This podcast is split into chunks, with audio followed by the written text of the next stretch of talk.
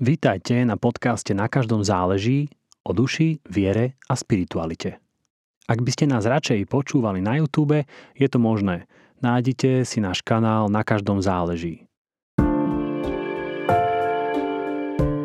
Dnes sa budeme rozprávať o tajomnej Juliane z Norwich, anglickej mystičke 13. storočia. Príjemné počúvanie. Karl Rahner povedal, že kresťan 21. storočia bude buď mystik, alebo nebude vôbec. Mystici v kresťanskej histórii sú zaujímavým fenoménom. Po väčšine stáli akoby na okraji svojej cirkvy, mali unikátne spirituálne zážitky, ktoré ich bytostne menili a boli schopní sa nimi zaoberať celý život. Ak by mal niekto z týchto ľudí pocit, že ide o svedcov, ktorí sa podobajú na kliše obraz až na smrť poslušným a trpiacim veriacim, je naomile. Títo mystici mali často zjavenia a zážitky odporujúce mainstreamovému učeniu súdobej cirkvi a preto boli často ochotní aj trpieť. V ich zážitkoch môžeme badať spoločné znaky a objavovanie ich odkazu je vzrušujúcim bádaním niečoho, čo sme možno v kútiku srdca potajme tušili aj my. O Juliane z Norwich sa budeme rozprávať s doktorkou Janou Trajtelovou – autorkou, filozofkou a pedagogičkou, ktorá sa venuje fenomenológii západnej mystiky. Dobrý deň, Jana, vítam vás na našom podcaste. Dobrý deň, teším ma.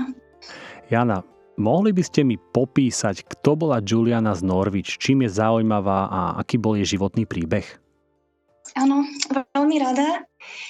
Juliana z Norwich bola anglická stredoveká mystička, veľmi inšpiratívna dáma, ktorá uh, žila v rokoch 1342 až 1416, pre zaujímavosť, aby teda poslucháči poznali. No a v súčasnosti je ako si uh, znovu objavovaná mnohými teológmi, inšpiruje mnohých veľkých duchov. Niektorý z nich e, čitateľ súčasný asi aj pozná, slovenský napríklad je inšpiratívna pre Richarda Rora alebo Tomasa Mertona alebo Sheldrake'a. Takisto mnohí teológovia vďaka, vďaka nej hľadajú dnes nové cesty uchopenia tradičných teologických problémov, najmä problému hriechu. A k tomu sa dostaneme. To je veľmi taká jej ústredná téma a myslím si, že naozaj kľúčová, veľmi, mm, veľmi dôležitá k tomu, aby človek na novo ako keby tak premyslel sám seba a pochopil sám seba v súčasnom svete. Čo o nej vieme, aký je životný príbeh? Kto to bol? No, O mystičke z Norwich e, ako skutočnej historickej osobe e, toho vieme žiaľ dosť málo. Vieme, že je autorkou textu Zjavenia Božej láske, lásky, Revelations of Divine Love. Na základe tohto textu vznikli rôzne e, ďalšie štúdie a ďalšie interpretácie jej diela. A čiže na základe tohto textu sa preslávila. Celý tento text vznikol na základe jej vízie, mystickej vízie, o ktorej za chvíľočku poviem. Ako historická osoba, ono nie je ani jasné e, to, ako sa vlastne volala. Meno Juliana, ktorým ju budeme oslovovať, e, dokonca ani nie je celkom korektné. Ju volali jednoducho Žilian, pretože tak e, sa nazýval kostolík, teda svätého Juliana, ktorému bol zasvetený a volali ju podľa neho, jednoducho Žilian. No a v tomto kostolíku, alebo lepšie povedané pri ňom, od roku 1393 trávila svoj život ako reklúza. Možno uh, vysvetlím, mm, čo, čo znamená je? reklúza. Mm. No, ide o spôsob uh, ženského stredovekého zasvetenia sa Bohu. A adeptka, ktorá túži patriť Bohu, sa nechá dobrovoľne zatvoriť do malej miestnosti, ktorá je takou jej malou pustovňou. Väčšinou to bolo uprostred mesta. A tá je zároveň spojená s kostolom. A tu trávi čas modlitbou, kontempláciou, pôstou, duchovnou službou, službou blížnym. A ty si k nej chodia sem porady a takisto prosia ju o modlitby. No a toto je celý jej svet. Ono sa traduje, že tu nebola sama v tejto svojej malej pustovni, ale že mala pri sebe aj kreslená na ikonách sa zobrazuje s mačkou, s mačičkou, čo je také milé.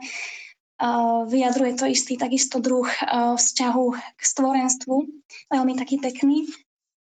Vieme o nej ešte to, že keď mala asi 30 rokov, zasiahla ju veľmi ťažká choroba.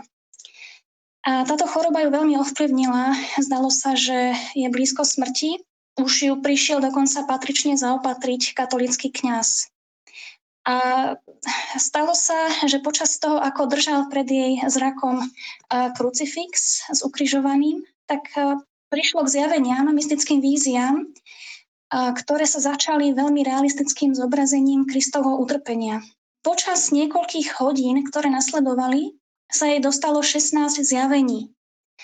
A týchto 16 zjavení neskôr ona napísala e, v tzv. kratšom texte, ktoré keď vlastne vyzdravela neskôr, vlastne ona e, dostala tieto zjavenia, e, mala túto víziu niekoľko hodín a na jej konci bola uzdravená kompletne. Tieto zjavenia potom spísala do tzv. kratšieho textu ale to nebolo všetko, pretože ona mnohým obrazom a významu týchto zjavení nerozumela. A asi 20 rokov sa ešte pýtala Boha na zmysel zjavení a uvažovala nad nimi, rozjímala, modlila sa. A zhruba po 20 rokoch vznikol na základe týchto jej úvah ešte tzv. dlhší text. A to je vlastne tá súčasná podoba zjavení Božej lásky, ktorý už máme k dispozícii aj my. Takže takto vznikol tento text.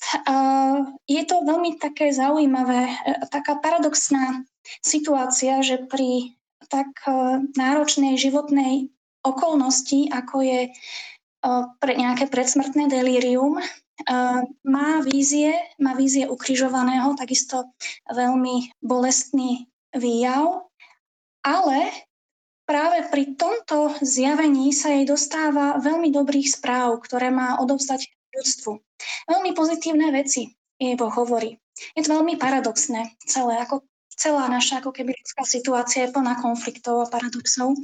K tomu by som rada ešte dodala, že paradoxná bola aj, alebo konfliktná bola aj doba, ktorej žila, aby poslucháč teda, prepačte, rozumel. Jej hlavným odkazom je odkaz Božej lásky, ktorá je úplne bezpodmienečná. Božia dobrota, ktorá je bezhraničná. Avšak my poznáme vlastný život a vieme, že je plný ťažkostí, trápení, mm, viny, rôznych pádov, bolestí. A takisto o to viac možno ona pocitovala tento rozpor, keďže, keďže 14. storočie, ktorom žila, bolo pre celé Anglicko nesmierne ťažkým obdobím. Ja spomeniem aspoň niektoré okolnosti, ktorých mohla byť svetkom, veľmi násilné, či už politické alebo spoločenské udalosti. Bolo to obdobie, kedy boli sedliacké povstania, bol veľmi častý morálny úpadok duchovenstva, išlo vojnu medzi Anglickom a Francúzskom, bolo v tom období ešte stále avignonské zajatie, veľká pápežská schizma neskôr prišla. Takisto, čo bolo veľmi tiež významné a s čím mala pravdepodobne aj ona sama nejaký užší kontakt, tak e, išlo aj o povstania prvých anglických heretikov a persekúcie, inkvizícia. Tie boli veľmi tvrdé. Tie boli veľmi tvrdé. Mať vlastný názor v tej dobe sa jednoducho nevyplácalo, obzvlášť keď ste boli žena. No a okrem toho, Norvič v jej čase postihli tri strašné morové epidémie. Hovorí sa, že vyhľadili viac než polovicu obyvateľov mesta Norvič. A predpokladá sa tiež, že mor e, bol príčinou úmrtia jej vlastnej rodiny. Totižto historici sa nie celkom zhodujú v tom, aký boli život pred zasvetením sa Bohu, ale väčšina z nich e, sa domnieva, že mala manžela, mala deti, poznala verejný život a, a možno o to viac, o to viac sa zdá, že tá, tá jej empatia, tie otázky, ktoré kladie Bohu ohľadom utrpenia ľudstva, uh, sú o to viac naliehavejšie. Na mnohých miestach Juliana z uh, jednoducho prízvukuje, že jej zjavenia sú školou lásky, že sú lekciami o tom, čo znamená milovať a byť milovaný Bohom. A Boh ako keby odkrýva svoju pravú tvár, ako keby chcel dať veci do poriadku a hovorí, ja som láska, ja som dobro, a nemusíte sa ma báť, a ja vás nekonečne milujem a príjmam. A tieto slova, ona verí, že sú adresované univerzálne všetkým ľuďom. Mm-hmm. Čiže nie len, dávim tomu, kresťanom. No, samozrejme, ona by to nepovedala, hej, e, celkom na rovinu, že všetkým ľuďom, ale ona e, zdá sa, že je veľmi nespokojná napríklad s otázkou, ako církev hľadela na nekresťanov, pretože v tom období učila zatratenie každého, kto nie je kresťan. A ona samozrejme jej to nejako nešlo dohromady s Božou láskou, ktorú ona videla všade, ktorú, ktorú ona videla prenikať všetkým. Um, a samozrejme veľmi decentne sa to snažila ako keby obchádzať. Ona síce hovorila o všetkých bratoch kresťanoch, ktorí budú spasení, alebo o všetkých bratoch, ktorí budú spasení, ale ja som presvedčená z kontextu knihy, že myslí tým všetkých ľudí. Samozrejme si nemohla dovoliť veľmi otvorene hovoriť. Napriek tomu, že ona ako rekluza mala ešte ako žena v stredoveku veľmi slobodný spôsob života. Ona bola slobodná, bola sama sebe paňou, hoci bola paradoxne zatvorená v jednej izbe, ale na rozdiel od stredovekých žien mala veľmi slobodný a nezávislý spôsob života a vďaka tomu mohla písať a tvoriť. Mm-hmm. Slobodný a nezávislý v tom zmysle, že, že sa dobrovoľne ako keby zavrela alebo odsťahovala do tej... Áno, hej, mm-hmm. áno, áno. Možno myslím tým aj to, že e, stredoveká manželka alebo matka, ktorá má svoje povinnosti, si nemôže jednoducho povedať, že idem sa venovať rozjímaniu celý deň a idem písať, pracovať na svojej knihe E, zjavenia Božej lásky. Jednoducho mala isté povinnosti a mnohokrát e, teda nebola, nemala možnosť rozhodovať sama o sebe, tak by som to povedala. Skôr než sa dostaneme k rozoberaniu niektorých tých jej kľúčových motívov alebo pasáží a, a kontrastov, dajme tomu, s učením cirkvi vtedajšej a tak ďalej, ešte by som sa mm-hmm. spýtal, že e, no ona tým, že, že už bola v tom nejakom ako keby v tom kostolíku alebo v tom kláštore alebo v tej miestnosti, v, tej, v sakla, sakrálnom priestore, kde sa mm-hmm. ako keby tam odobrala, tak ona nejakým mm-hmm. spôsobom teda bola uznaná ako keby církvou, alebo nebola nejaký mm-hmm. úplný odpadlík. Nie, nie, nie, nie, nie, nie, nie, nie, nie, samozrejme. Uh, v rámci jej života rekluza to bolo uh, oficiálne príjmané povolanie ženské v tejto dobe a samozrejme sa spájalo s istým aktom zasvetenia sa Bohu, kde, sa, kde bol aj biskup, kde boli kňazi a ona sa podriadila učeniu cirkvy. Ale samozrejme, treba si uvedomiť, že v tej dobe uh, ísť pre ženu do kláštora bolo mnohokrát slobodnejšie, ako zostať mimo neho. Neviem, že či mi rozumiete, čo tým chcem povedať. Do istej miery bola nezávislejšia tá žena. Áno, lebo keby samozrejme ostala žena či slobodná, uh, alebo, alebo nechaj vdova, ale bez, hej, bez nejakého manžela, takéhoto zaopatrenia, tak to asi ano. bolo komplikované. By bolo. Áno, určite áno. Mm-hmm. Určite áno. A teda ona mala tú svoju malú miestnosť, tak povediac nalepenú na kostolíku a so svetom ju spájali len tri okienka. Jedno okienko bolo okno do kostola, odkiaľ príjmala Eucharistiu. Druhé uh, bolo okienko, cez ktoré jej podávali jesť. A tretie bolo okienko, ktoré ju spájalo s ľuďmi vonku na ulici, ktorí si k nej chodili porady. Čiže istým spôsobom ona bola spojená aj so svetom, ale v podstate mala svoj intimný priestor, ktorý bol iba jej a vlastne do ktorého jej nik ako keby nehovoril. No a my si to teda fakt máme tak predstavovať, že ona žila v tej jednej miestnosti a ona ne, nevychádzala, dajme tomu, každý deň niekde na kávu nie, alebo nie, nie. nakúpiť si rožky alebo niečo také? Správne, úplne správne, veľmi pekne ste to povedali. Všetko jej tam doniesli, mala všetko zabezpečené a bola to taká ako keby forma obety z jej strany, že sa zasvedcuje iba Bohu a všetko ostatné, tým sa myslí svet, všetkého ostatného sa zrieka. Mm, tak to je naozaj zaujímavé. To som si neuvedomoval. No a teraz, keď prichádzajme teda k tým niektorým jej motívom. No a mňa teda zaujal ten keď hovoríte o tom kont- o kontexte jej života, naozaj koľko negatívnych vecí sa dialo. My tu máme teraz nie jednu negatívnu vec v podobe tejto pandémie, čiže vieme si troštičku predstaviť možno, že čo bolo, čo znamená pandémia, lenže tam v tých časoch a morová pandémia, keď 50% zhruba ľudí vyhľadila, plus tie ostatné postania, plus celý ten kontext stredoveku, to si nevieme predstaviť naozaj, e, okolko drsnejšie to všetko mohlo byť. No a teraz navzdory tomuto, ona má nejaké zjavenia, ktoré sú ako keby až ultimátne optimistické, fantastické, pozitívne a a ona ich ako nepoprie, že to, to som mala len čudný sen alebo niečo podobné a rozíma ich ďalšie desiatky rokov alebo roky, takže to je už samo o sebe kontrast. No a teraz, ako ona vnímala tieto, tieto pozitívne výjavy alebo zjavenia v kontraste, dajme tomu, s učením církvy alebo aj biblickými textami napríklad o, o Božom hneve, ktorý sa aj napríklad v liste Rímanov hovorí, že Boží hnev sa zjavuje voči každému hriechu a podobne. Čiže Biblia nepopiera nejaký Boží hnev, hej, explicitne. No a ona, jej zjavenia sú úplne iné v tomto. Áno, áno, ja by som povedala, že je to tak, ako vravíte. Vo vašej otázke je strašne veľa skrytého, čiže rozmýšľam, z ktorej strany začať. Ja tak sa zvyknem pýtať, mm. tak múdro, takže... Áno, nie, nie, to sú veľmi, veľmi dobré otázky.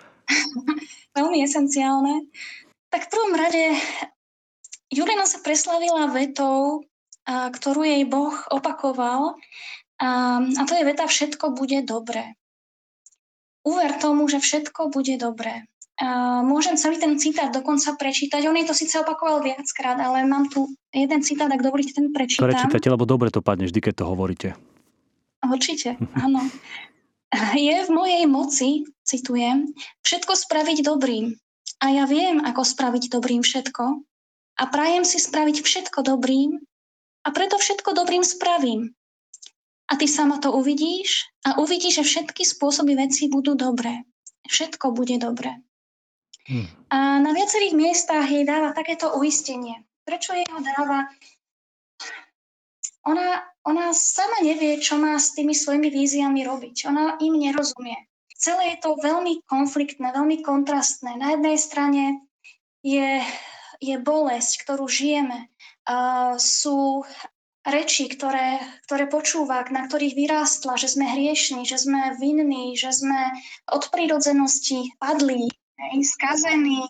A toto bol obraz človeka, ktorý bol ako si prirodzene vtláčaný už do myslí detí v tomto kontexte. A ešte dnes, ešte dodnes stále e, môžeme cítiť o, o, ako keby ozveny to, tohto názoru, alebo tohto, ja hovorím niekedy, že programu, programovania našich myslí. Žiaľ.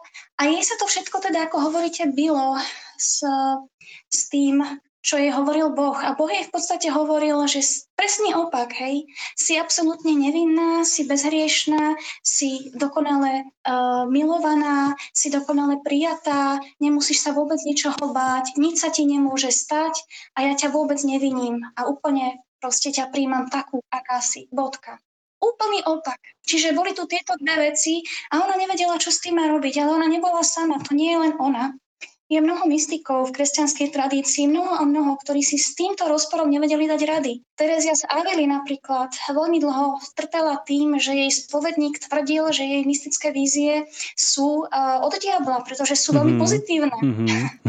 um, um, veľmi dlho tým trpela. Neskôr samozrejme už keď uh, bola ako keby pevnejšia uh, a lepšie ako keby sama v sebe bola ukotvená v Bohu, tak už vedela, že čo je skutočné a čo neskutočné, čo sú ako keby ľudské uh, nejaké, nejaké, ne, nejaké, nejaké zlé mienky alebo zlé v úvodzovkách programy a vedela to rozlíšiť od toho, čo je skutočné, čím Boh skutočne v tej jej skúsenosti je. Um, mystici vždy uprednostňujú, a v tom je ich sila, svoju vlastnú skúsenosť pred uh, doktrínou a učením cirkvy. Čo je krásne, väčšina z nich vždy prizná alebo uzná, že patrí cirkvi, že uh, nepotrebuje alebo sa nechce vymedzovať uh, voči cirkvi neposlušnosťou a že sa podriaduje učením cirkvi. Napriek tomu hovorí svoje, si hovorí svoje. Samozrejme, nie je to len v kresťanskej tradícii, toto isté sa dialo uh, pri moslimskej mystike alebo islamskej mystike.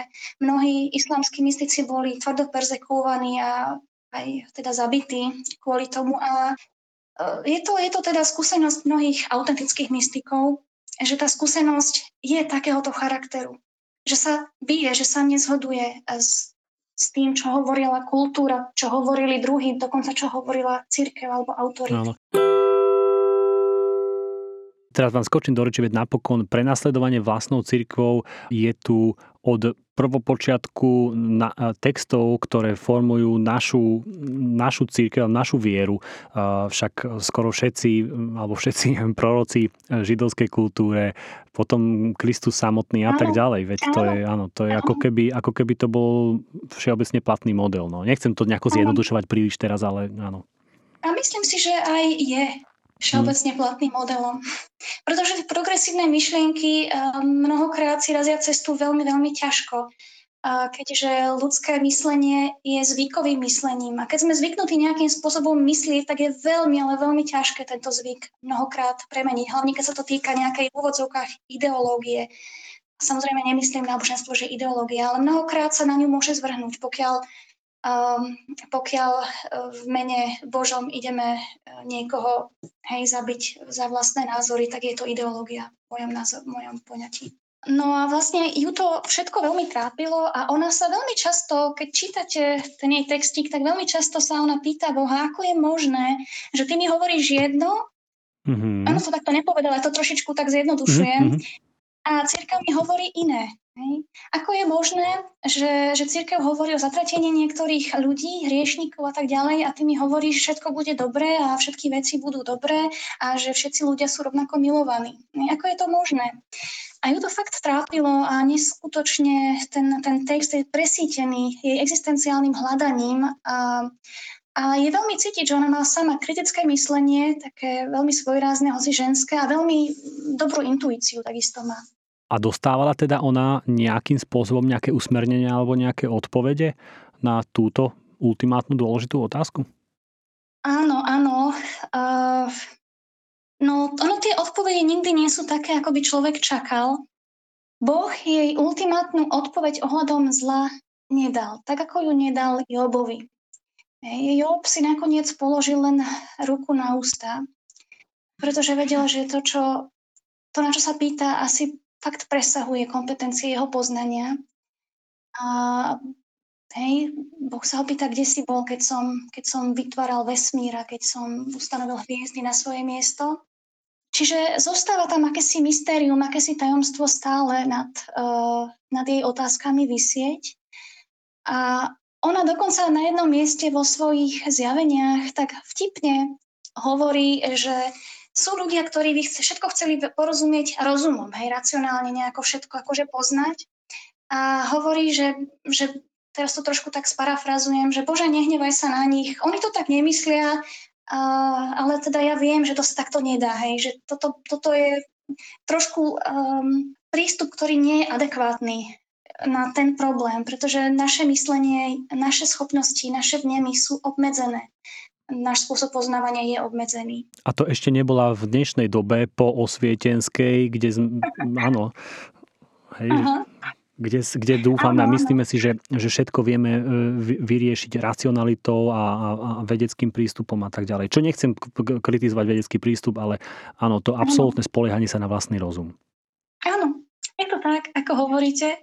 Um, na druhej strane ona sama hej, sa snažila ten svoj kritický rozum uplatňovať do istej miery, pretože sa snažila rozlišovať. Snažila sa rozlišovať, uh, čo je naozaj zmyslom zjavení a um, takisto sa nejako vysporadovať s tým konfliktom, s tým rozporom, o ktorom sme hovorili. A na to takisto sú potrebné uh, aj intuícia, ale aj tie racionálne schopnosti. V dnešnej dobe sa dosť rozpráva o rovnosti pohlaví a podobne, či už v cirkvách, ale aj nie, aj mimo. A je, je to vážna téma.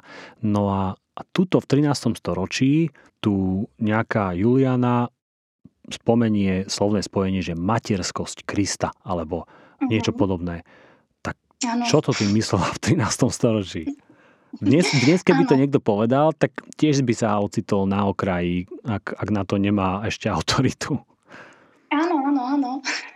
Ona dokonca v tom origináli, v tej pôvodnej verzii eh, toho spisu, ona používa veľmi také zaujímavé slovné zvraty. Napríklad, napríklad Kristus, naša matka, on je. Hej? Eh, v jednej vete. Čiže ako keby uh, do istej miery sa stierali ako keby až tie, tie rozdiely toho nášho pohlavného rozlišovania, ktoré nejakým spôsobom pripisujeme Bohu.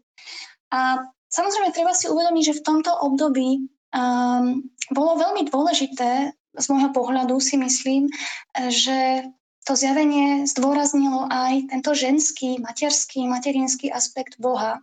Keďže vieme, že spoločnosť bola vedená na veľkej miery uh, mužmi, a teda ženský hlas, ženská intuícia, to materstvo sa veľmi k slovu nedostali. Takisto teológia bola písaná mužmi. um, a ona teda bezostyšne hovorí o Kristovom materstve, o Kristovi ako maternici, ktorej sa všetko rodí, formuje, rozvíja do, svojho, do svojej plnosti, do svojej krásy stvorenia. A sú to krásne obrazy, ktoré sú ktoré, sú, ktoré, ktoré prekračujú takúto klasickú teológiu, ktorá v jej, jej dobe uh, bola. Áno, áno, ale keď, keď uh, sa o tom bavíme, tak mne stále napadajú niektoré verše, ako teraz uh, ja som uh, počiatok mm-hmm. koniec alfa, omega, potom prvý, uh, prvá kapitola Jánovho evanília, všetko bolo stvorené uh, v Kristovi a tak ďalej. Takže, takže to absolútne sedí, áno. ja si myslím. Áno, absolútne to sedí, áno. Áno, áno, samozrejme. Tá materskosť Krista a Kristus ako, ako ten, ktorý vynosí to všetko, presne to absolútne sedí. Mm. Možno, že ten obraz by mohol byť taký provokatívny pre jej dobu, ale my, my cítime, že to že to sedí správne. No, a myslím si, že dokonca by to v dnešnej dobe aj celkom uľahodilo niektorým ľuďom, ktorí, ktorí dokonca v cirkvi, a najmä ženy, ktoré cítia, že dajme tomu, nemajú ešte, ešte tú ako keby priznanú či úctu, alebo, alebo dôstojnosť. Dôstojnosť, ďakujem. No takže super. No, no a teraz sa presuňme k nejakej keby sa niekto, niekto by povedal, ne, nevedel by som nič o Juliane, Juliane z Norvič a hovoril by sa, že o hriechu hovorila tak, tak ja už by som to celkom aj zavrhol, že ach, nepotrebujem ďalšieho niekoho, kto mi tu bude veľa rozprávať o hriechu, aký som hriešný a podobne. No lenže ona to trochu ináč uh, videla, tak, tak používala ano. aj slovné spojenia, dajme tomu ako nevinná hriešnosť alebo nesubstancionalita hriechu. No tak čo ona hriech? Ako to celé videla? Áno. Ono v prvom rade, ona si uvedomovala, že, že obraz Boha a obraz človeka, ktorý, ktorý máme, uh, sú veľmi úzko spojené. Hm. A nejakým spôsobom rozriešiť alebo aspoň porozumieť otázke hriechu by znamenalo zároveň porozumieť aj obrazu Bohu, alebo Bohu, porozumieť, porozumieť sám sebe hm. a zároveň porozumieť tomu konfliktu, ktorý tu zažívame. Mm-hmm preto, preto hriech bol pre ňu tak strašne prioritný, tak strašne primárny, tak a. veľká ako keby mm-hmm. issue. Uh, a zároveň to, čo ju zaujíma, ju, nezaujímajú nejaké veľké teologické debaty. Lebo tento problém sa dá riešiť teologicky a tak, tak, tak analyticky, hej, uh, v rámci teológie. Ale toto ju nezaujíma. Ju takáto nejaká veľmi školomecká teológia nezaujímala. Ju skôr zaujímala konkrétna spiritualita hmm. a to, čo každý človek pozná, to, čo zakúša, to, čo zažíva a, hmm. a to, ako sa môže a má vzťahovať k Bohu, aby bol šťastný. Hmm. Ju, zaj, ju, ju zaujímalo ľudské šťastie uh, vo vzťahu k Bohu. Čiže v prvom rade ona, ona zdôrazňuje, že Boh je nekonečná dobrota. Pretože to je základná axioma, ktorú je Boh neustále zjavuje. On jej stále hovorí, že nie miesta, nie bytia, nie ničoho, kde by nebola jeho dobrota, kde by nebol on sám. Lenže v tom prípade ešte, ešte, ešte, ešte ťažšie, ešte, ešte väčší problém nastáva, pretože pokiaľ Boh, jeho dobrota, jeho láska je rozlietá úplne vo všetkom a nič nevynechala, ako potom môže jestvovať hriech? Ona sa pýta a veľmi logicky uvažuje. No a môžem teraz uh, skúsiť zhrnúť alebo povedať uh, také základné axiomy, že čo hriech podľa nej je. Áno, no, lebo ja keď som to ale... čítal, už nie od nej, ale len z vášho článku, tak vie to byť aj riadne celkom zložité. Tak skúste to takou ľudskejšou rečou. Možno, možno skúsim najskôr, pokiaľ môžem, uh, povedať o jej podobenstve, o dobrom pánovi a dobrom sluhovi. Uh, pretože Juliana uh, sa veľmi trápila a veľmi prosila Boha, aby pochopila povahu viny a aby pochopila, ako Boh na nás hľadí v našom hriechu, pri našom páde. Ona ho veľmi prosila o toto poznanie. Bože, ako na nás pozeráš, keď sme hriešni, keď cítime vinu? Vtedy nás miluješ alebo nemiluješ nás vtedy? O čom to celé je? A ona ho toľko prosila, že nakoniec jej prišlo jedno zjavenie. V tomto zjavení videla isté podobenstvo, takú analógiu, taký príbeh. A ten príbeh je príbehom o dobrom pánovi a dobrom sluhovi. Ja ho skúsim teraz tak krátšie alebo krátko prerozprávať. Takže ona videla dve osoby v telesnej podobe, videla pána a sluhu. Pán sedel pri, teda pri, pri sluhovi, vyžaroval z neho pokoj, e, bol veľmi krásny, bol veľmi nádherný. Samozrejme, že predstavuje u Juliany v tomto podobenstve Boha. A pri ňom bol jeho sluha, ktorý bol veľmi šťastný v jeho prítomnosti, takisto vyžaroval z neho pokoj a obaja sa veľmi milovali. Pán miloval sluhu a sluha miloval pána. Ten vzťah nemal žiadny, uh, žiadnu škvrnu nič. Potom sa niečo stalo. Juliana píše, že sluha zrazu vyskočil a vo veľkom chvate bežal plniť vôľu svojho pána. A z tejto veľkej lásky, z toho chvatu, sa niečo stalo, že on padol a spadol do hlbokej jamy. A v tejto jame získava veľmi ťažké zranenia. On tu narieka, stena, bedáka, je ubolený a nemôže už viac vstať. Nemôže si nejak pomôcť. Je v tejto hlbokej jame a leží tam v bolestiach. Čo sa deje ďalej? Uh, vidíme, že pán je naďalej v blízkosti sluhu, pozerá neho s veľmi láskavým pohľadom, láskavým milovan, milo, milujúcim pohľadom, avšak situácia sluhu sa veľmi vážne zmenila. Čo sa stalo bolo, že sluha je natoľko plný bolesti, plný utrpenia, že už sa nedokáže pozerať na svojho pána, nevie ani zdvihnúť hlavu, aby ho videl. Inými slovami, hľadí len na svoju bolesť. Je uzatvorený v tej bolesti. Už na všetko iné zabudol a všetko, čo existuje, jeho, jeho vlastná bolesť, trpí. Pán nadalej teda pozera na tohto, na tohto svojho sluhu. Potom pán po istom čase prehovorí a hovorí, že za za to, ako sluha ma veľmi miloval a že kvôli mne uh, takto padol a teraz takto trpí, ho neskôr musím odmeniť. A odmením ho tak, že sa bude proste diviť a odmením ho tak, ako by som ho neodmenil, keby nebol býval padol. To bolo pre Julianu veľmi, veľmi silné zjavenie a veľmi, veľmi konfrontné, nejaké konfliktné, pretože vôbec si to nejak nesedelo s tým klasickým učením o páde, dajme tomu v rajskej záhrade a neposlušnosťou človeka, tu nám bolo naozaj veľký rozpor s učením. Avšak keď si zoberieme toto podobenstvo, tak ono je veľmi, ale veľmi skúsenostné. Ja si myslím, že každý človek, ktorý už zažíval nejaké veľké utrpenie vo svojom živote, uvedomil, proste pozná to, ako, ako človek dokáže byť absorbovaný vlastnou bolesťou. Či už je to mentálna, emocionálna bolesť, keď nás niekto zradil, uh, niekto nás opustil, uh, keď, keď nám niekto nejak ublížil. My sme doslova pohltení uh, touto bolesťou a nevidíme nič iné. Nevidíme blížnych, nevidíme nič iné, lebo trpíme. Tá bolesť nás celkom premôže. Otázka je, že či možno za to, že, že takýmto spôsobom trpíme, a nevidíme nič okolo, či môžeme byť označení ako vinní alebo za tú našu slepotu. Okay.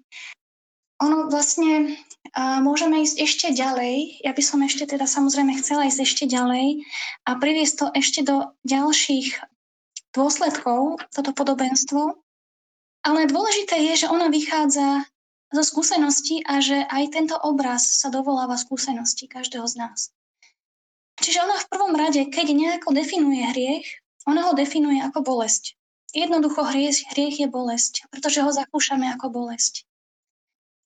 Druhá vec je, hriech definuje ako separáciu, oddelenosť. Oddelenosť od svojho pána, oddelenosť od Boha, od tej našej boskej podstaty, ktorú mystici nahliadajú vo svojom vnútri. To je vlastne to, je vlastne to zabudnutie alebo tá nemožnosť zdvihnúť oči od bolesti tohto sveta a to, tejto našej existencie k, k láske, k láske Boha, ktorý neustále je prítomný a neustále s láskou na nás sa díva a s, veľkou, s veľkým súcitom, ako hovorí Juliana. No a potom samozrejme nás z toho vyvodzuje, vyvodzuje ďalej, že hriech nemá žiadnu prírodzenosť, nemá vlastnú podstatu. Mm, inými slovami, nie je tu, je tu žiadny nejaký protiklad k Bohu, nejaká diabolská ríša alebo uh, niečo podstatné, čo by, čo by vytváralo zlo v našich životoch. Skôr je to nejaký taký augustinovský tieň, svetlo, ktoré uh, je zatienené, alebo tieň ako nedostatok svetla, pričom by hriech bol istým nedostatkom dobra dočasným. dočasným. Možno, že dokonca nejakým zlým uhlom pohľadu. Hej. Kebyže sa sluha z podobenstva pozrie trošku inde, hej, pozrie hore, tak vidí Boha a možno, že by mu bolo ľahšie. A tuto skočím do reči. Mm-hmm. Z také väčšinového, aspoň ako ja, to vnímam, uh, učenia církvy, mám pocit, že ten narratív býva taký, že že mm-hmm. hrešíme, teda sme oddelení od Boha. A, a v tomto prípade to trošku tak cítim, že, že sme, sme nejakým spôsobom nie v Bohu, alebo dočasne nejako trochu mimo, alebo nejako, ako to už povedať, a tým, a, a, a tým trpíme a z toho utrpenia samotného mm-hmm. vychádza potom hriech. Áno, áno, Áno, je to, je to takmer, e, tak ako ste povedali u Juliany, možno, že by som podotkla s tým rozdielom, ja teda nie, nie som expertka na teológiu, čiže neviem, e, čo to presne znamená tá odlučenosť od Boha v teológii, ale predpokladám teda, že ani tam nejde o úplnú odlučenosť, pretože Boh je v našej podstate a myslím si, že aj teologicky platí, že bez e, Božieho bytia nejakého fundamentálneho v nás by sme nemohli existovať. Čiže v tomto zmysle Boh je prítomný stále, neustále. On je stále tu a teraz. Problém je, že my sme zabudli ho, ho vidieť. My ho nevidíme. Problém je v našom spôsobe videnia. Každá spiritualita je v podstate o tom, ako vidíme. Učí nás na novo vidieť realitu, na novo vnímať realitu ako plnú Boha, ako plnú dobra, ako plnú spojenia medzi ľuďmi, medzi stvorenstvom a tak ďalej. Čiže problémom je ten uhol pohľadu ani nie tak, že by substanciálne sme boli ďaleko od Boha alebo odlúčení od Boha. Ale ten náš pohľad nedokáže momentálne vidieť to, čo by vidieť mohol. To je, to je ako keby tá, uh, ten problém u Juliany. A v mnohej spiritualite, uh, teda nielen u nej. Z tohto dôvodu je hriech pre ňu čosi také ako istý druh neznalosti. Uh, inými slovami, ak by sme mali správne poznanie, tak by sme nehrešili. Pretože mnohokrát si z nevedomosti spôsobujeme bolesť. A k tomuto by som možno pridala za chvíľočku, teda by som sa vrátila k tomuto bodu a neznalosti a pridala by som možno taký príklad zo, možno, že z takého súčasnejšieho kontextu, aktuálnejšieho kontextu. Ale skôr ako k tomu prejdem, možno najskôr ešte dokončím, že nejednota u Juliany, a teraz budem hovoriť z takého širšieho, v širšom zmysle, nejednota neznamená len nejednota s Bohom alebo s tou Božou intenciou alebo Božím zámerom. Je to zároveň a nejednota e, s celým stvorenstvom, s celým, s celým bytím, e, ktoré je stvorené, s každým človekom, ale dokonca aj s prírodou. Ona hovorí a veľmi pekne a týmto je nadšený aj Thomas Merton, keď uh, ju parafrazuje v jednej svojej knižke. Ona hovorí, že sme jedným jediným človekom. To, je, to sú Božie slova. Hej. Že človek, ľudstvo je jedným jediným človekom a že všetko je dokonale prepojené. Všetko je v Božej láske, pretože všetko nesie Božiu tvár, všetko nesie Božiu podstatu. Čiže na tej najhlbšej rovine sme všetci prepojení. Čo sa stane pri hriechu, je to, že každý vo svojej bolesti vidí už len seba. nedokáže vidieť a vnímať túto jemnú prepojenosť. Čo je dôsledkom tohoto postoja alebo tohto, to, tejto nejednoty? Mnohé konfliktné intencie. Predstavme si, že každý z nás chce niečo iné. Môžeme, tie naše, tie naše zámery uh, sú nejednotné, môžu sa bolestivo zrážať, spôsobujeme si utrpenie. Ja chcem to, ale ty chceš ono a nevieme sa dohodnúť. Cítime to ako nesprávosť, neprávosť na sebe cítime hnev, rôzne negatívne emócie. Dokonca mnohokrát aj v nás samých. V jednom človeku sú konfliktné intencie. Viem, že by som niečo nemala chcieť, ale chcem to. Hej? A tak ďalej. A tieto konflikty, tie, tie sú všetky súčasťou toho, čo ona označuje ako hriech. Táto konfliktnosť. A to nejednota. A v tej perspektíve zjednotenia toho veľkého skutku, toho, tej nápravy sveta, bude aj to, že všetko opäť bude jednotné, že nebudú nejednotné intencie, e, ne, nejednotné zámery, že ľudia nebudú do seba narážať, nebudú ničiť prírodu, nebudú, nebudú so sebou bojovať, nebudú bojovať v mene nejakých ideí, pretože tá pravda bude jedna a bude osvecovať všetko. Bude, to poznanie bude jednotné a ľudí, ľudí spojí. Hej, videnie, videnie reality bude zrazu iné.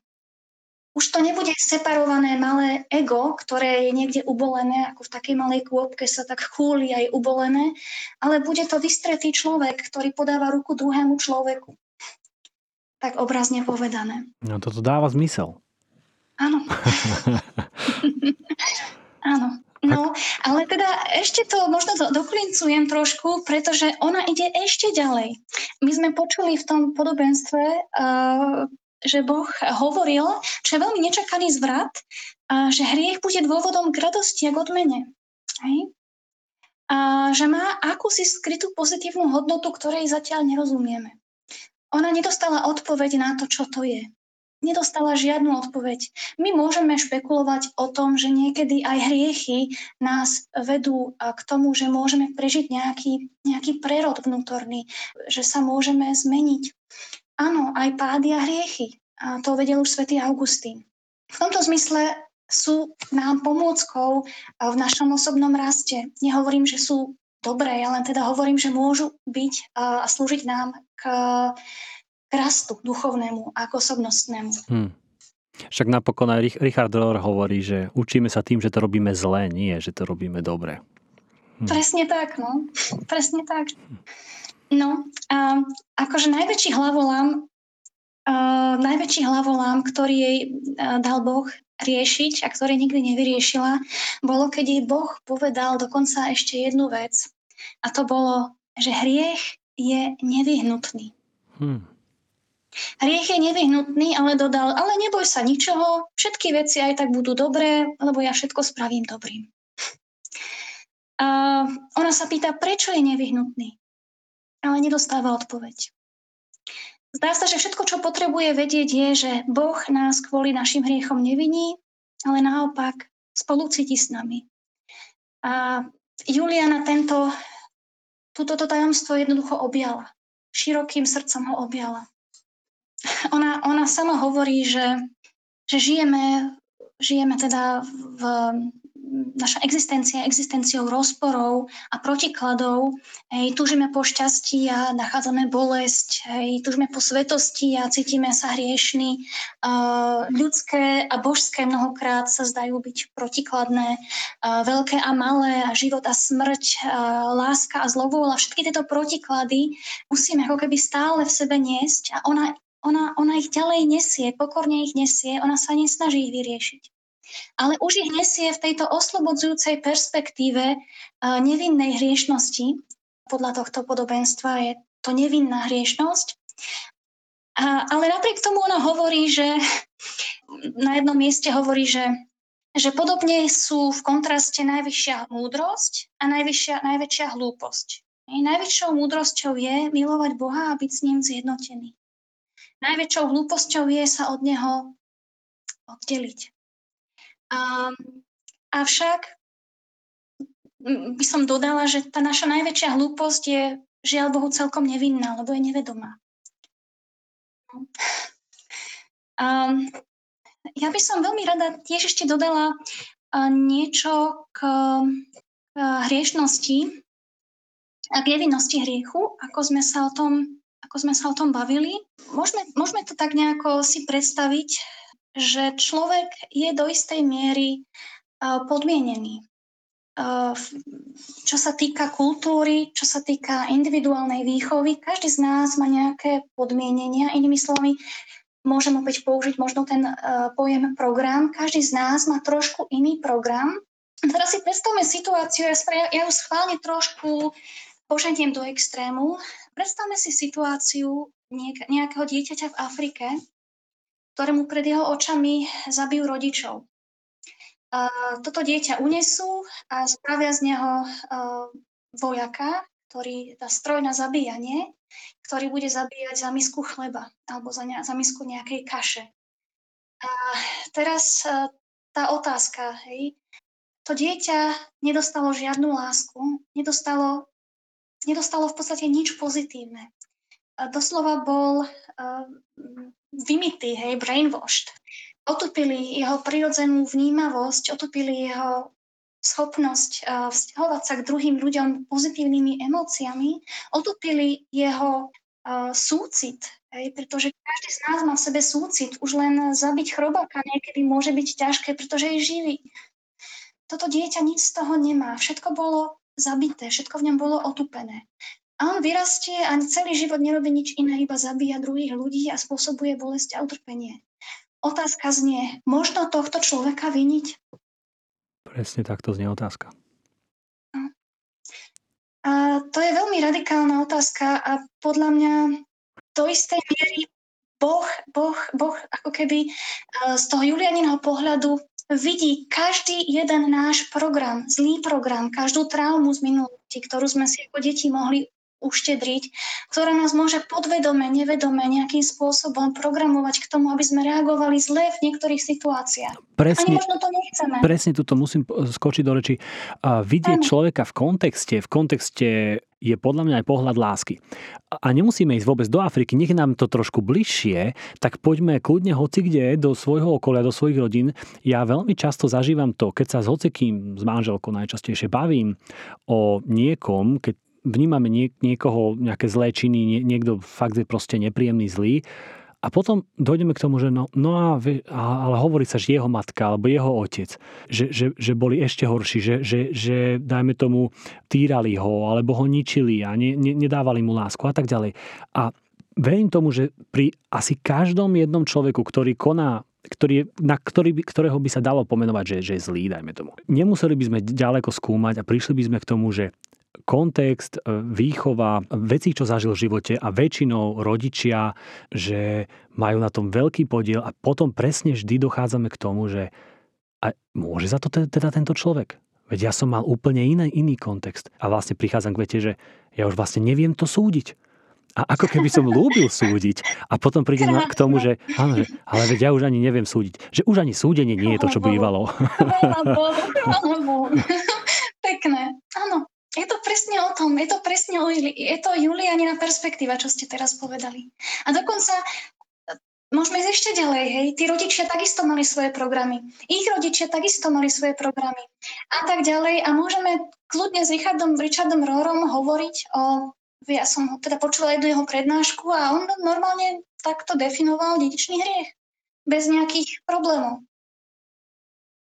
No. Čiže Čiže toto skutočne je z tejto perspektívy slova Ježiša nesúďte sú absolútne adekvátne. Jediný súd, ktorý je v tomto prípade adekvátny, je odpustenie. To je jediný súd, ktorého sme my schopní právoplatne ho, ho vyniecť voči, voči druhému a voči sebe. Nič iné, nič viac nevidíme. Odpustenie, tam sa nikdy človek nezmýli. Nikdy. Hmm. A tým pádom slova odpúznam naše viny, ako my odpúšťame svojim vinníkom, nadobúdajú ten význam možno, že, že prichádzame k tomu, že čo naozaj znamenajú. Áno. Alebo si spomeňme, oče, odpustím, lebo nevedia, čo robia. Hmm. Na Ježišové hmm. slova na kríži. To isté. No. Ono, sú to veľmi oslobodzujúce myšlienky, pretože nás doslova nás oslobodzujú od viny a oslobodzujú tých druhých cez nás. Takisto. Keď si my uvedomíme, že tí druhí sú podmienení a takisto si to uvedomujeme sami o sebe. Hej, mnohokrát hnev, mnohokrát neodpustenie sa otáča aj voči, sam, voči nám samým, um, pretože nie sme dosť dobrí, boli sme naučení, že musíme byť najlepší v škole, najlepší v tom, v tom, v tom a nesieme si so sebou či už vedomú alebo nevedomú vinu, a mnohokrát neodpustenie, keď zlyháme. To sú všetko psychologicky veľmi devastačné mechanizmy. Psychológovia dnes hovoria, že vina je veľmi devastačná emócia. To, to vôbec nie je tak, že teraz vinu tu potrebujeme, lebo inak by svet sa zrútil. Alebo ináč by sme ne, nevideli potrebu obracať sa k Bohu, hej? Áno, to, ja, ja, ja už tomuto veľmi neverím. Uh, myslím si, že uh, vina a strach uh, nie sú dobrým, nie sú dobrým dôvodom k láske. Dokonca hm. sú kontraproduktívne. Hmm. No a ďalej uh, Juliana na, nehovorím, že navrhuje, ale vidí nejaké riešenie a hovorí niečo podobné, teraz citujem z vášho článku. Mm-hmm. Zdá sa však, že očakávaný, a teraz hovorím to podstatné, skutok premeny sa nezaobíde mm-hmm. celkom bez človeka a možno sa odohrá práve v človeku. Teda čo myslí Juliana tým skutkom premeny? Čo tento koncept znamená? Mm, Hovorí skôr o nejakej jednorázovej udalosti alebo o nejakom postupnom procese? Čo to je? A, áno. To slovo, alebo ten termín, ktorý bol použitý v origináli, je great deed, čiže veľký skutok. Mm-hmm. Um, Juliana, keď sa pýta Boha na neodpustiteľné alebo tzv. smrteľné hriechy alebo na tzv. radikálne zlo, hej, my si môžeme spomenúť genocídy, uh, vojny a všetky možné krutosti, ktoré, pri ktorých sa nám až rozum zastavuje pri ktorých naozaj cítime hnev a by sme najradšej tých ľudí proste niekam poslali, tak prirodzene, hej, keď si to zoberieme. Keď sa na toto pýta, tak uh, Boh ju stále uistuje, že všetko, všetko bude dobré a hovorí o tzv. veľkom skutku. Že on všetko napraví uh, tzv. veľkým skutkom.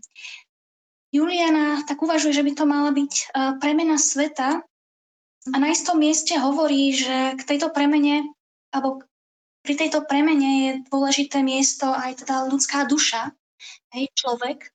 Samozrejme, Boh jej to do podrobností nevysvetľuje. Aj tento termín je za, veľmi tak zahalený takým rúškom tajomstva. Um, my sme mohli špekulovať uh, spolu s Julianou, že o čom uh, Boh hovorí. Mne sa zdá už ako veľký skutok aj to, keď uh, človek nájde zrazu obrátenie alebo zažije nejakú premenu srdca a je úplne novým človekom a vidí svet novými očami a zrazu sa okolo neho svet začne zlepšovať, pretože on, on je iný. A keby, keby každý z nás prežil čosi podobné na svete, tak svet by vyzeral inak. Áno. Nevidíme v tomto a... ešte aj takú nejakú paralelu, dajme tomu s nejakou teóriou Teilharta de Chardena, keď hovorí o tom bode alebo človeku, neviem, omega, kde sa vlastne dostávame, kde evolučne, aj, aj spirituálne evolučne prameníme, ale vlastne ako keby ideme, kráčame a takisto to odvážne uh, hovorenie tiež Richarda Rohra, že uh, druhý príchod Krista nie je uni, unikátna udalosť jednorázová nejaká v mhm. budúcnosti, ale že, že, je to, že sme to my, že je to stávanie sa. To je nádherné. Teraz ste ma prekvapili, ja som nevedela, že Richard Roth prišiel až takto ďaleko, že to takto, nie, nemyslím, že ako on osobne, ale že to takto verejne akože povie pretože je to teda veľmi krásne, čo hovorí a ja som presvedčená, že to celkom pekne korešponduje s Julianou z Norvič. A ja osobne zastávam názor, že a, tou veľkou premenou je práve takéto obrátenie srdca človeka a obrátenie srdc človeka. Keď si, keď si zoberiete keď si zoberiete napríklad už len pred 150 alebo 100 rokmi pred 50 rokmi človek videl, videl svet uh, úplne inak. Žena, žena nebola rovnocenná uh, mužovi. Ešte, ešte donedávna uh, existovalo otroctvo, kde ľudia boli braní ako, ako dobytok, ako, ako nástroj, kde sa ľudia posudzovali podľa farby pleti, kde domorodci neboli braní ako ľudia, ale ako divá zver. Toto je obrovský, obrovský posun za nejakých pár sto rokov v kolektívnom ľudskom vedomí k jednote, k porozumeniu jednoty, že sme bratia a sestry bez ohľadu na farbu pleti, bez ohľadu na pohlavie, bez ohľadu na vierovýznanie, že sme všetci jedno a dokonca išla by som ešte ďalej. A zoberte si, že odkiaľ sa zrodili hnutia ochrany zvierat. Zrazu, zrazu boli tu ochrany prírody. Nikto, nikto dovtedy na to nepomyslel. Samozrejme, ani taká veľká devastácia nikdy nenastala, ako nastala teraz, ale na druhej strane vidíme, vidíme ako keby veľký pokrok, premenu a aj v tom kolektívnom vedomí pomaličky a postupne. A ja, ja teda som optimista, ja zdieľam Julianinov optimizmus, nehovorím, že veci sú dokonalé, dobré, je veľa vecí, ktorých, ktorých je obrovská nevedomosť a obrovská, angličtina má také pekné slovo insanity, čiže také bláznovstvo spôsobené tým, že človek ako keby naozaj vidí len tú svoju bolesť, to svoje malé ego, dajme tomu, ale ja vidím ten pokrok, ja vidím mm. ten, ten postupný prerod. No a to nie je len e, subjektívny pohľad, lebo áno, mm. je veľmi mo- moderné, vôbec nie moderné, ale je bežné e, pre, pre človeka si v každej dobe si myslieť, že takto zlé ešte nebolo a voľa kedy boli no, lepšie a staré zlaté časy a tak ďalej a vieme to psychologicky odôvodniť samozrejme prečo a, a tak ďalej. Ale štatistiky hovoria niečo iné. Aj, aj, teraz neviem citovať hej, štatistiky, ale uh, percent, percento hľadujúcich, zomierajúcich na hlad, uh, priemerná dĺžka človeka, počet samovrážd a tak ďalej, a tak ďalej, a tak ďalej. To všetko sa posúva dobrým smerom a až mám choť povedať, že žiaľ, no niekomu, niekomu, že žiaľ, je to tak, no je to ináč. A áno, a, a, a potom sa niekto opýta, ale že no čak čo dajme tomu tie dve obrovské veľké škvrny 20. storočia, mm, ten komunizmus aj s jeho obeťami, aj nacizmus. Áno, áno, bolo. Kto vie aj presne to, keď sa pozrieme na to v kontexte toho nutného hriechu, nutného zla, aj keď až ťažko sa mi to takto hovorí, kto vie, či raz nepochopíme, čo v tom bolo a ako, ale že môže to byť kľudne videné ako dve proste škvrny, ako, ako narazenia, ako riadne zakopnutia ale to vôbec ano. nemusí znamenať, že smerujeme k horšiemu. Áno, áno, ja, ja úplne zdieľam teda s vami tento názor. A neviem, náhodou nepoznáte, alebo poznáte, alebo čítali ste, teraz vyšla na slovenskom trhu knižka Ľudskosť. Videl som, že sa veľa o nej rozpráva, ale nie. No ja teda nechcem robiť reklamu, ja som mu prekladala, takže hmm. v niečo o nej viem, uh, spolu teda ešte s jedným kolegom, ale mňa teda veľmi, veľmi potešila, pretože ona práve že predkladá pozitívne fakty o človeku a ten pozitívny progresívny vývoj je tam veľmi krásne vidno. O tom, že človek nie je naozaj iba zlý, ale naopak je dobrý. Problém je to, čo my počúvame mnohokrát z médií. Médiá tie sú zaujaté hlavne zlými vecami, čiže my máme pocit, že všetko je zlé, ale tie dobré veci, ako ste povedali, hej, že tu nie je otroctvo, že, že, že štatistiky hovoria o klesaní vražd, klesaní úmrtí det, detí, klesaní uh, stúpa, stúpa vek, uh, priemerný vek života. Máme oveľa menej utrpenia, jak v minulosti. Takže tak, no. Link, link na knižku dáme do popisu uh, ľudskosť tú zlatučku peknú víziu o lieskovom oriešku alebo niečom ako lieskový oriešek, lebo to, to človeku ostane proste v pamäti, tak, tak rozbálme ešte to. Áno, áno. Takže vízia lieskovom oriešku bola pre Julianu veľmi nosná a takisto veľmi hlboko ovplyvnila. Zdá sa, že Boh učí e, Julianu ako keby na novo hľadieť, na novo nazerať aj na stvorenie, aj na seba, aj na realitu. A učí ju, že všetko, čo jestvuje, je dobré a je Bohu obsiahnuté. A Boh je obsiahnutý v tom. No o tom je vlastne aj táto známa vízia lieskového oriešku, orieška, veľmi taká veľmi milá, veľmi jednoduchá. V podstate ide o to, že Juliana pri jednej príležitosti mystickej má niečo na ruke, niečo ako maličká okrúhla gulôčka ktorá nie je väčšia ako lieskový orech. Hmm. A nejako nevie prísť na to, čo to v ruke má. A diví sa a pýta sa Boha, že čo to len môže byť. A dostáva odpoveď, že to, čo vidí, je celý kozmos. Všetko, čo jestvuje, celé stvorenie. A ona je úplne um, z toho nejak tak vedľa a tak fascinovaná, ale aj aj sa veľmi čuduje, ako je možné, že kozmos je taký maličký, tak krehký, ako ho videla ona na dlaní svojej ruky. A zároveň my sme jeho súčasťou, sami sme jeho súčasťou a pýta sa, ako môže niečo také veľmi maličké a krehké pokračovať v jestvovaní, ako to, že sa napríklad nepremení v nič, to sú jej slova. A odpovedou je jej veta. A Boh jej hovorí, pokračuje v jestvovaní a vždy bude jestvovať, pretože Boh to miluje. Všetko, čo jestvuje, má týmto spôsobom svoje bytie prostredníctvom lásky Boha. Hej, to bola odpoveď. Znamená to, že Boh je o mnoho, o mnoho väčší ako, ako všetko, čo jestvuje, neporovnateľne, nepredstaviteľne väčší. A napriek tomu on sám je v tomto oriešku dokonale prítomný. V tejto drobnej, krehkej veci, ktorú dal do Julianiných rúk.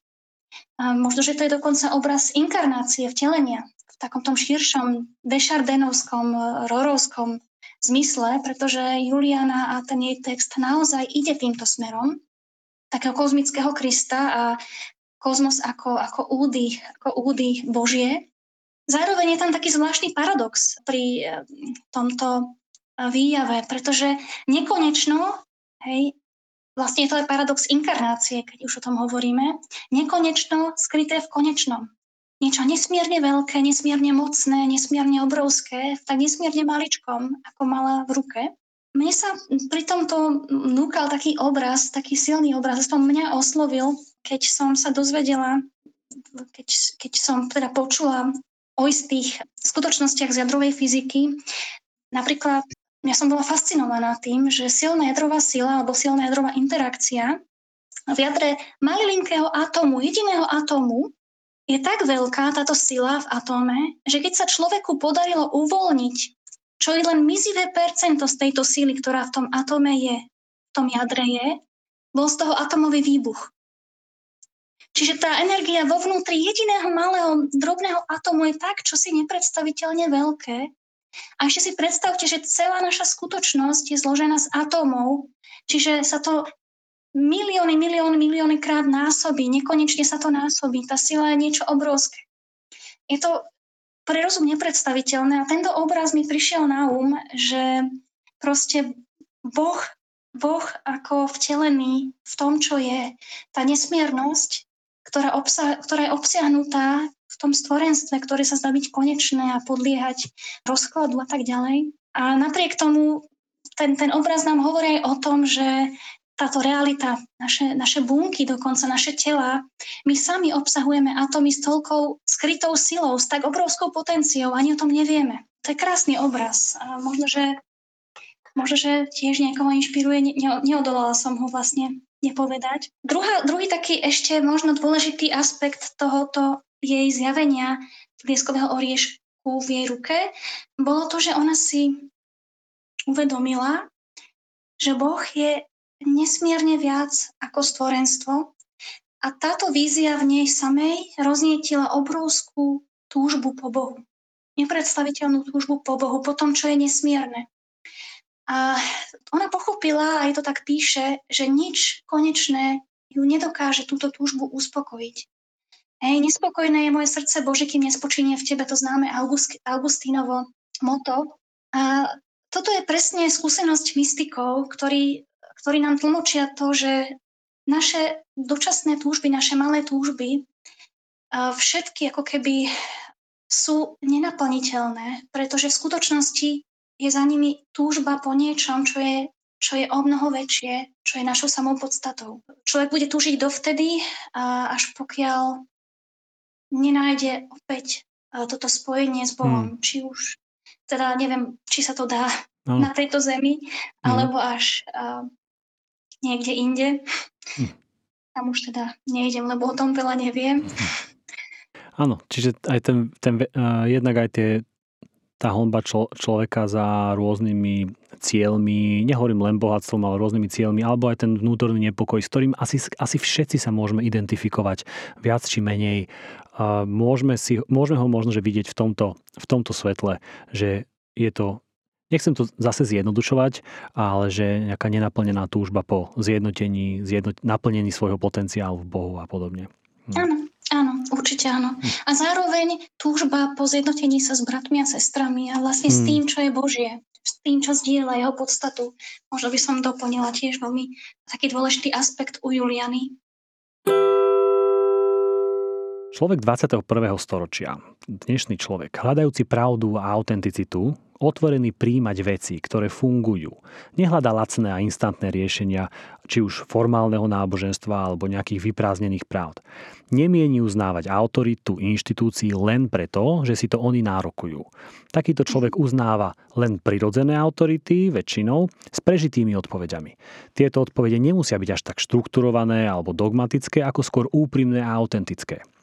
To sa týka viacerých ľudí, či už cirkvi, veriacich, ale aj neveriacich.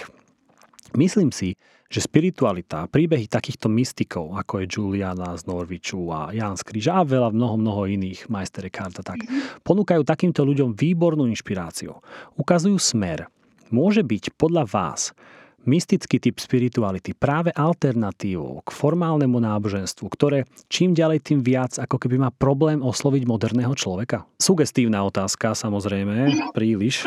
Sugestívna, ale pre mňa veľmi zrozumiteľná. Ja som o tom presvedčená, že, že áno. Pretože oni prehovárajú priamo k skúsenosti človeka, k jeho smedu, prehovárajú pria, priamo k jeho vnútru. A pokiaľ pokiaľ človek cíti, že k nemu nejaký mystik prehovára, tak nech ho číta, pretože mu cez neho Boh chce povedať niečo dôležité. A myslím si, že Duchu Svetému sa medze hranice e, pôsobenia nekladú. Druhá vec je, že mystici, či chceme alebo nechceme, sú v mojom pohľade vždy pred, pre mňa, teda skúsenosť, spiritualita ako taká, skúsenosť s Bohom pre mňa vždy je na prvom mieste. A teoretické a teologické interpretácie sú u mňa až na tom druhom mieste. A pokiaľ, pokiaľ človek ne, nevychádza alebo nehľadá vlastnú skúsenosť, ale hľadá v teológii, zostane smedný. Keď hľadám len v teórii, keď hľadám len v nejakých teoretických pravdách, ktorým chcem veriť a ktorých sa chcem držať, zostanem smedný. Sám musím sa otvoriť a hľadať uh, toto naplnenie, pretože ono je možné a ono je tu po ruke pre nás, pre každého. Boh je neustále tu a teraz prítomný. A jediné, čo chce, je, aby sme boli šťastní. Boh chce naše šťastie a to je takisto jedna veľká a dôležitá, dôležitý odkaz Juliany z Norvič ak niekoho zaujala teraz táto téma, alebo, alebo to, ako vy o nej rozprávate, viem, že vy ste učili na Trnavskej univerzite, už asi nie. Uh, mohli by ste možno že povedať, kde ste, čo robíte, ako sa vás dá, ako keby tak v tom modernom slova zmysle followovať? Áno, jasné. No v súčasnosti, ja som 9 rokov učila na univerzite, ale v súčasnosti som niečo možno ako filozof na voľnej nohe a venujem sa filozofickému, ale nielen filozofickému skúmaniu spirituality. To je taká moja vášeň. A mám mailovú adresu, prekladám, prekladám, teda živím sa teraz prekladaním, ale teda veľmi, veľmi rada diskutujem na tieto témy a veľmi rada teda môžem odpovedať na akúkoľvek otázku a budem sa tešiť. Super. Samozrejme. Ďakujeme. Tak, ak môžeme, tak mailovú adresu dáme do mm-hmm. popisu. Jana, ja by som bol veľmi rád, keby sme mohli zakončiť podcast s tým, že už nič nebudeme hovoriť potom, ako by ste ešte raz prečítali to krásne uistenie, čo dostala Juliana o tom, že všetko bude dobré. No, tak ten citáčik znie takto.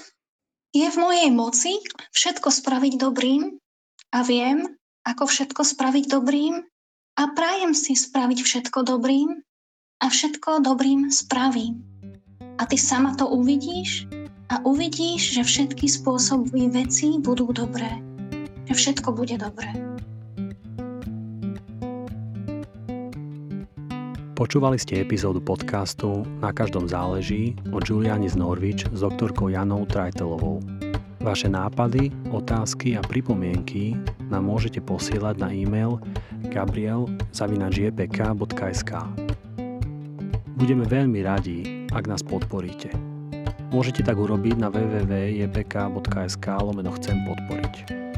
Ak môžete, pomôžte nám šíriť náš podcast na sociálnych sieťach, pošlite epizódu priateľom, mailom a ohodnoťte nás na Apple Podcasts. Nám tým naozaj pomôžete a asi aj iným, pretože na každom záleží. Majte sa pekne a nezabúdajte si vytvoriť zvyk, kedy si pravidelne vytvoríte čas na tichú modlitbu srdca pre sústredený pohľad na tajomné absolútno. Všetko bude dobré.